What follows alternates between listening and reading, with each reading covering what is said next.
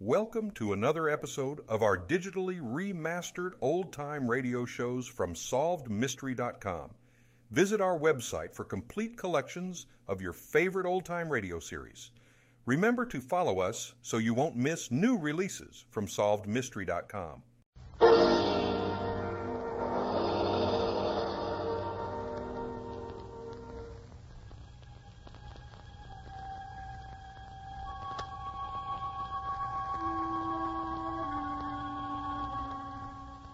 cask of finest wine is in a catacombs far under the river.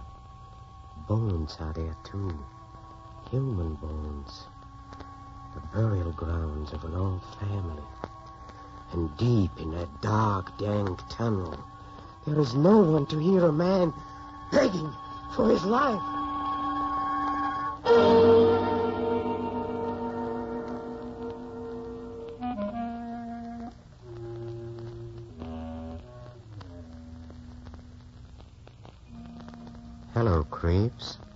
This is Peter Lorre, opening the doors of the Mystery Playhouse. The works of Edgar Allan Poe usually start one's acquaintance with the literature of mystery. Then, as the years pass by, we are apt to forget that Poe was not only the father of the horror story, but truly the master of them all. And so tonight, we bring you one of the very first and very best. It's a story of revenge that communicates its terror to the listener so directly that hours afterward your spine will still feel cold. Here then is Edgar Allan Poe's The Cask of Amontillado.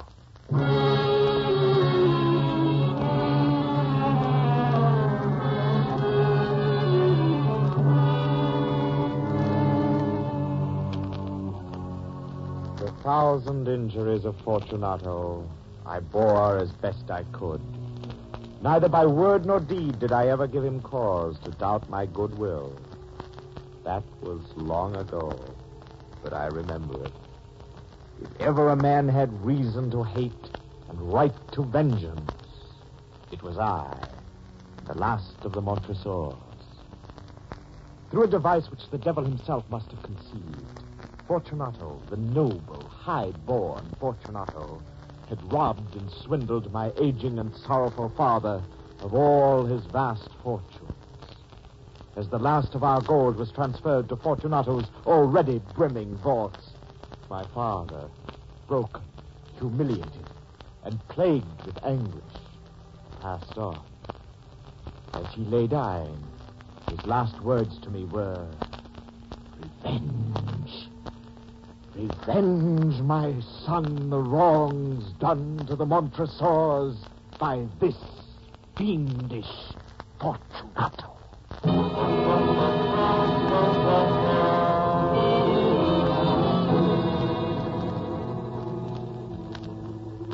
My father had been old and helpless before Fortunato's cruel and evil ways. Now that my father was dead, I would be avenged. I vowed neither by word nor deed would I ever give Fortunato cause to doubt my goodwill. I accepted the small sums of gold which he so graciously offered from time to time, only that I might live to bring upon the noble Fortunato the terrible doom he so richly deserved. Until revenge was mine, I would smile in Fortunato's face, and indeed, for many years I was smilingly his friend.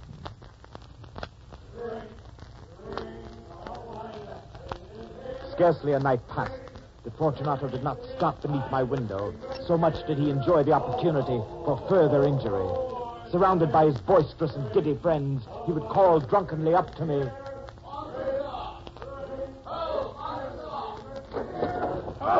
Yes, Fortunato? Come, seashore morning. Luchesi here is opening a cask of sherry in honor of the spring. Put away your sorrows and join us. No, Fortunato, I cannot. Enjoy yourself without me. Fool.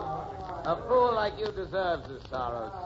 Come, gentlemen, we are fools for even asking him to join us in our fun. Come, the drink, drink, the wine of spring is here. Good night, Montresor. The melancholy Montresor who hasn't even the courage to drink with his fellow townsmen. Good night. As his drunken prattle faded into the night, I would snuff out my candle and toss fitfully in the dark, feeling afresh each galling wound Fortunato had ever dealt me, and waiting for the moment of my revenge. None in the town ever witnessed my wounded pride. None except Amiato, the wine dealer, my one true friend. To him alone did I dare to mention the name of Fortunato. He must, on occasion, have read my troubled mind, for he showed me many kindnesses and much understanding, even at times to Fortunato's disadvantage. Ah, Signor Montresor. Good morning, Amiato. I have a splendid surprise for you today. Have you, Amiato? And what is that? A cask of Contigliano, Signor, the finest wine there is. Here, sample it, Signor. I can't afford anything so rare, Amiato. I only came to call, not to purchase. It will cost you no more than the kind you usually buy. Drink, Signor. Well, thank you. That's enough. Mm, you treat me too well, Amiato. Beautiful. I scarcely know how to thank you. Your expression of delight is more gratitude than I deserve. I was extremely fortunate in being able to purchase the last available cask for you. And there's none meant for Fortunato? You will arouse his anger. Mm, a wine dealer must follow his judgment and his heart. Fortunato prides himself too highly on his knowledge of good wines. I believe you are more skillful, Signor. Thank you. He and Luchesi opened a cask of sherry last night in honor of the spring. Then he will be in a bad mood today. Well, yes. Oh, see, he approaches, Signor, and looks as dark as your own ancient vault. Ah, Fortunato, it's good to see you. It was just as well, perhaps, that you refused to come last night, Montresor. Luchesi is a fool about wines. A fact of which I am doubly sure after sharing his inferior vintages last night. Ah, I see you have Contigliano, Amiato. Signor Montresor has it now through a very wise purchase. Are you joking, Amiato? Where would Montresor find the funds to buy such a rare wine? That is not my affair, Signor. So that is what you do with all your money in your solitary evenings, Montresor. Spend them both on Amiato's rare finds. Well, I will wager you've not a drop left to show for it. On the contrary, Signor Montresor has one of the finest cellars in all the country. You're too kind, Amiato. But, Fortunato, why not see for yourself? My vaults are always open to you. Someday I shall. And as for you, Amiato, see that you take uh, better care of my vaults in the future. Good day. Good day to you, Fortunato. Fortunato. I shall send the Contigliano to your palazzo before evening, Signor Montresor.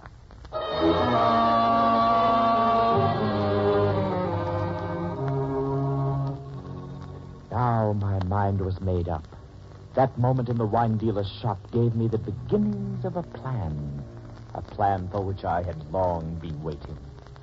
Fortunato must visit my wine cellar deep down in the catacombs beneath the home of the Montresors. From the depths of my old misery, I began to devise the details of the plan. Ahead of Fortunato, there lay only horror, agony, and damnation.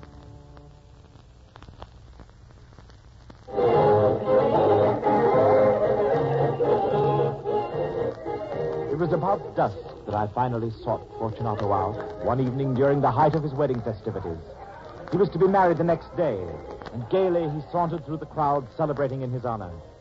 He was dressed in a gay, many-colored costume, and on his head he wore a high, conical cap, topped with brilliant, small, jingling bells.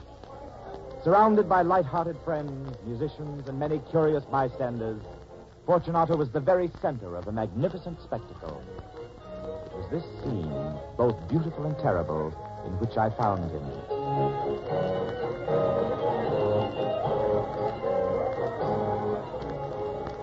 My dear Fortunato, how remarkably well you look tonight. And how lucky to find you. I've just purchased a cask of Amontillado wine, but, well, I'm afraid I've been cheated. Ah, how, Montresor? Amontillado. A cask this time like this?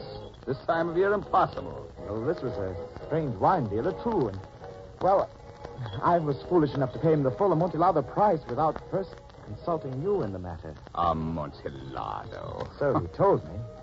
But uh, since your friends are waiting for you, I must find Luchesi and ask him to test it for me. If anyone's a connoisseur of good wine, Luchesi is. He will tell you. Luchesi cannot tell Amontillado from water. Some people say that his taste is a match for your own. What? Where is this wine? In the vaults beneath my home. Come, let us go. Go where, Fortunato? To your vaults. I will test it. Oh, my friend, no, I won't impose this way on your good nature. You must remain with your friend. Luchesi is not in such great demand, especially tonight. My friends will not miss me for a few moments. Come on. No, Fortunato, no, I won't permit it. I see you're afflicted with a terrible cold, and my vaults are so insufferably damp they're encrusted with lime. Let us go, Montresor, nevertheless. Cold is nothing. Amontillado. You have been cheated. And as for Luchesi, he is no connoisseur of good wine. Only I am worthy to decide. Let us be on our way.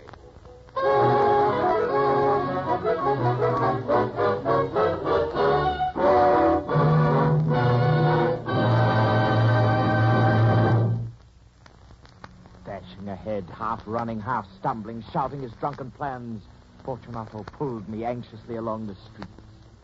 I pretended to hold back, to be unwilling to have him leave his friends, yet each moment my eagerness to complete my plan grew greater and greater. Soon we reached my home. There were no attendants there. They'd gone off to help in the celebration. I took from their brackets two torches, and giving one to Fortunato, I led him through several suites of rooms and through the archway that led down into the vault. As we descended the long, winding stairway onto the damp ground of the catacombs, I listened enchanted to the delicate bells attached to the conical cap atop Fortunato's bobbing head. Against the somber shadows of the catacomb walls, Fortunato's gay red and yellow costume brought a touch of beauty and lent a moment of holiday to the tiers of rare red and amber vintage. His steps were unsteady. and The bells upon his cap jingled even more as he stumbled down the damp stairs. The, the uh, Amontillado, Montresor. It's farther on. How long have you had that cough, Fortunato? It is nothing. Come, Fortunato, we'll go back. Your health is too precious. This dampness not good for your cough. No, no, no. Let us go on. The wine. But, but you'll be ill, and I don't want to be responsible. Besides, there is always the case. of- Enough. The cough is a man thing. It will not kill me. I shall not die of a cough. True. True. You will not die of a cough. And I had no intention of alarming you unnecessarily, but you should take care of yourself. Uh, here, a drink of this wine, this fine aged Medoc, will defend us from the chilling dampness. Hmm? Here, allow me to break the neck of the bottle for you. Ah. Drink. I drink to the buried that repose around us. And I drink to your long life. Ah. Good, good, excellent. This wine is excellent. Bring it along. But uh, what about the Amontillado wine? Oh, that's farther on, good Fortunato. Huh. Watch your footing there, my friend. The ground becomes damper and more slippery as we descend.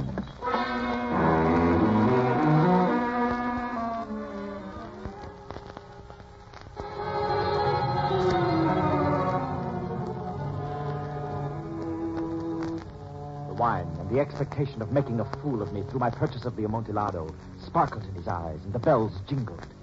We passed through walls of piled bones with casks and broken bottles intermingling into the lowest depths of the cellar. I paused again, and this time seized Fortunato by the elbow. Uh, the lime, Fortunato. See, it increases. It hangs like moss upon the vault. We're below the river's bed now. Look, How the drops of moisture trickle among the bones. oh, come. Fortunato, we'll go back before it's too late. You're coughing. It is nothing. No, let us go on. But first, another bottle of the Medoc. Oh, oh, better. A bottle of this, the Bananos. Here, Fortunato. Here. You break the bottle this time. Very well.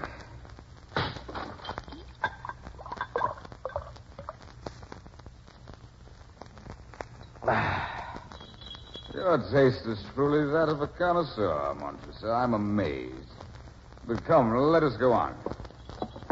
Be it so. And hold up your torch, Montresor. I, I, I don't care for this blackness. Be it so, Fortunato.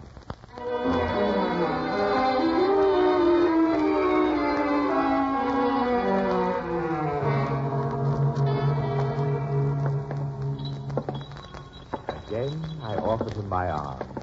He leaned upon it heavily, for the wine I'd been giving him was beginning to have its desired effect.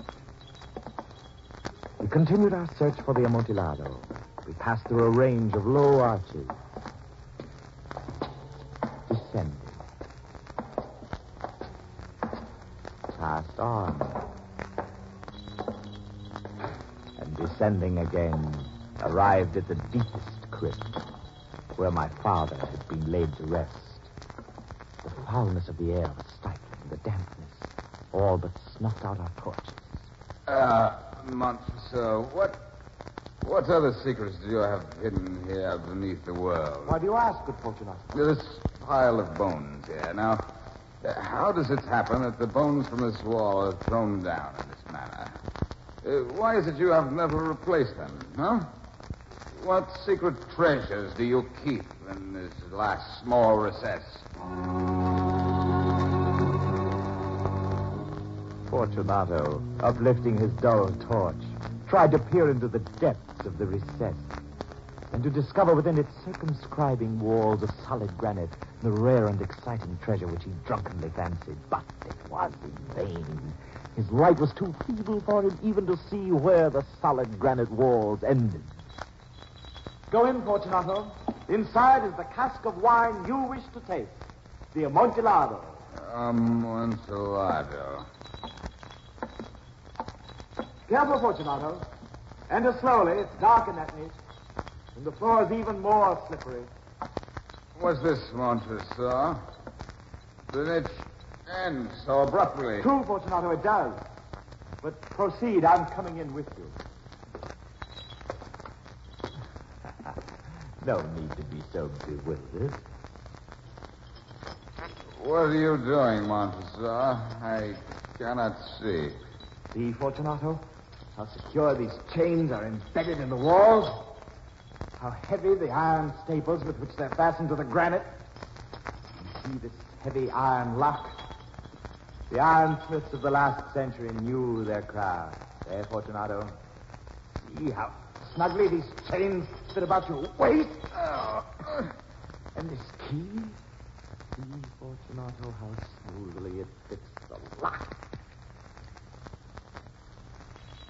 Now, Fortunato, oh, pass your hand along the wall. You cannot help feeling the damp lime that clings to it. Yes, the wall is very damp, but it will keep you from. Perhaps you've already had too much wine. The Amontillado. True, the Amontillado. Fortunato was still nodding in his drunken stupor. Not yet did he know that he was forever chained to the walls of that black hell. I stepped outside and busied myself among the pile of bones that lay at the foot of the wall. The bones which he'd been sure had hidden the treasure. Which, in truth, they did. Throwing them aside, I soon uncovered a quantity of building stone and mortar and a trowel which I'd hidden there. With these materials, I began vigorously to wall up the entrance of the niche. But for the regular sound of my trowel and an occasional jingle of tiny bells on Fortunato's cap, all was silent. I laid the first tier, and the second, and the third. I had begun the fourth tier of the masonry when I discovered that Fortunato's intoxication was wearing off. Fortunato was indeed awakened. With fiendish delight, I sat down upon the bones and I listened to his furious attempts to escape.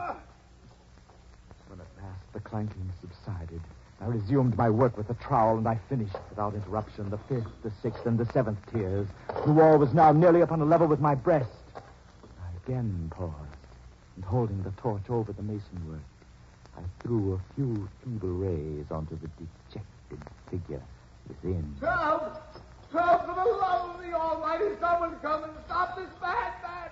This fool, this devilish thief! Help! Help, for the love of God! Ah, Louder, Fortunato! Oh. You forget how far we are below the riverbed. Someone! Perhaps if I shout with you, Fortunato, someone will hear. Together, Fortunato! Louder! Help! Louder still, Fortunato! Help! For the love of the Almighty, someone come and release the noble Fortunato! Help! He needs help so desperately, and there are so many cliffs between him and the rest of the world. Help!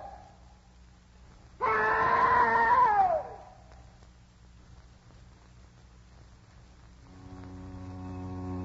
Suddenly, my prisoner was still. It was now midnight, and my job was almost ended. I completed the eighth, the ninth, the tenth tiers. I was finishing the eleventh and the last. There was only a single stone to be fitted and plastered in. I struggled with its weight, and I placed it partially in its destined position. A very good joke indeed, Montresor. An excellent jest. We will have many a rich laugh about it tomorrow at the wedding. Over our wine. Over the Amontillado. yes, over the Amontillado. But it's getting late, Montresor. They will be waiting for us at the palazzo. The future lady Fortunato and all my friends. Let us be gone, Montresor. The joke's over. Yes, Fortunato. Let us be gone. For the love of the Almighty Montresor. Yes, for the love of the Almighty. Fortunato? Fortunato? No answer came. I thrust my torch through the remaining opening and let the light fall within. From inside the crypt there came the only answer Fortunato now could summon.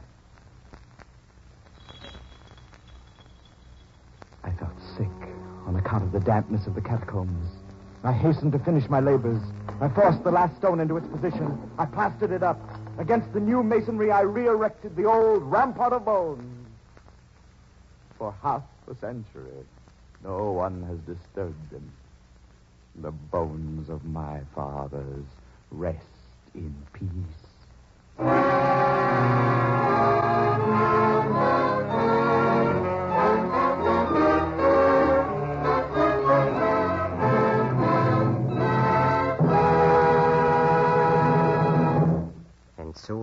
The first story of a man who killed to avenge his family's honor. Our next production concerns itself with an expert criminologist, a man who prided himself on his claim of never making a mistake. Follow me to the green room, and we'll eavesdrop at rehearsal. This way. Come. come, come. Well, the entire case, of course, was decidedly second rate. You probably know the details. No, as a matter of fact, I don't. That's why I came here. Oh? See, I was in Africa just last week and didn't even know Harrington had been arrested until just before I sailed. I see. Well, I won't bore you with most of it. Uh, suffice it to say that Ernest West had pushed Harrington in the stock market to a point where Harrington had to stop West or face absolute ruin. I see. So Harrington fought West out one night, sought him out at West's home on Long Island, and shot him with a 25 caliber revolver. Oh? We found it later in Harrington's safe. Well, there was nothing for the poor man to do but confess. And Harrington was convicted solely on your evidence, Dr. Trevor? Yes. Otherwise, he might have escaped. But your entire case was constructed around the revolver. Yes. And his prompt confession put an end to further investigation. Um, Now, as I was Uh, saying... Dr. Trevor, I'm interested in that revolver. A 25, you say? Yes, rather uncommon caliber. Yes, with the handle chipped a bit on the right side. Yes. You know? It belonged to West's wife, not to Harrington. What? Yes, yes. It got chipped when she dropped it on a rock while target shooting in Switzerland. You see, I was with her at the time. You mean Alice West gave that revolver to Harrington? Oh, I doubt that, much as she loved him. You're out of your mind, Gregory. Not at all. I'm afraid that little 25 caliber revolver probably resulted in the execution of the wrong man. That's impossible. The right man, you see, was a woman, Alice West. She and Harrington were in love, and West played dog in the manger and wouldn't divorce her. Alice West is the murderer, not Harrington. She killed him? Certainly. There was no reason for Harrington to borrow her revolver. He had quite a little arsenal of his own, as I remember. A 45 caliber would have been his speed. But Alice West was in Europe at the time of the crime. Ah, before and after, yes. But I happen to know she was in Montreal the very month the murder was committed, and that isn't far from Long Island by plane. Go on, Gregory. Well, to clinch my case, Alice got tight one night in Monte Carlo and told me she was going to kill her husband. I left for North Africa the next day and didn't hear a thing for months. But when I saw the papers, I hadn't any doubts as to who had bumped off Ernest West. But Harrington's confession. Oh, Dr. Trevor, that's easy if you know people. The poor ox went to the chair for his lady love. It's been done before, you know. Gregory. What you say? It's impossible. Why? The man was convicted solely on my evidence. I could never make a mistake like that. Oh, come now. We all make mistakes. I don't. Well, it, it's a shame, but what's done is done. Obviously, you don't understand, Gregory. What? My reputation won't permit mistakes. Oh. I simply do not make them, that's all. Don't worry, Trevor. Your reputation isn't going to suffer. Alice West will be dead of dope inside of two years if I'm any judge. And no one else knows you've been wrong just this once. You do. Well, yes, but we can forget all about that. Yes, we must. We must. Right? So don't fret, Trevor. I'll keep my mouth shut. Yes. I know you will. Fine. Now, what about another brandy, eh? Oh, yes, over here on the table. Trevor. What are you doing? Trevor! Yes. Gregory, you'll keep your mouth shut.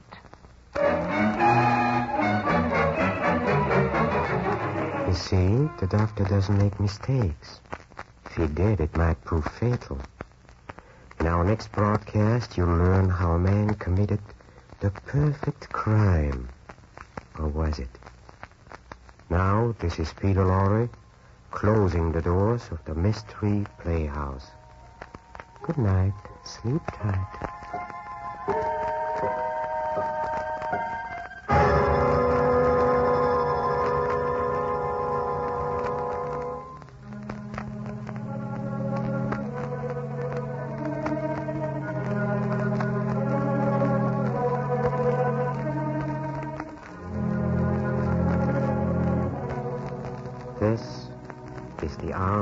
Forces Radio Service.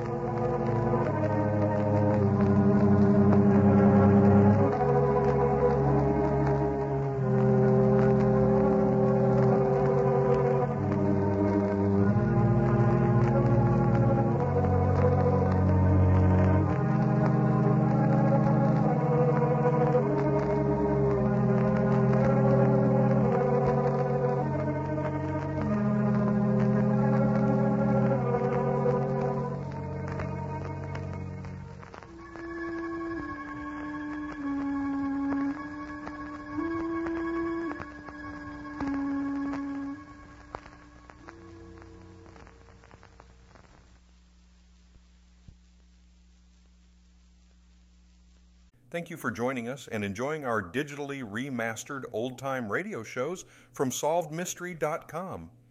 Please remember to leave us a review and to follow us for frequent releases.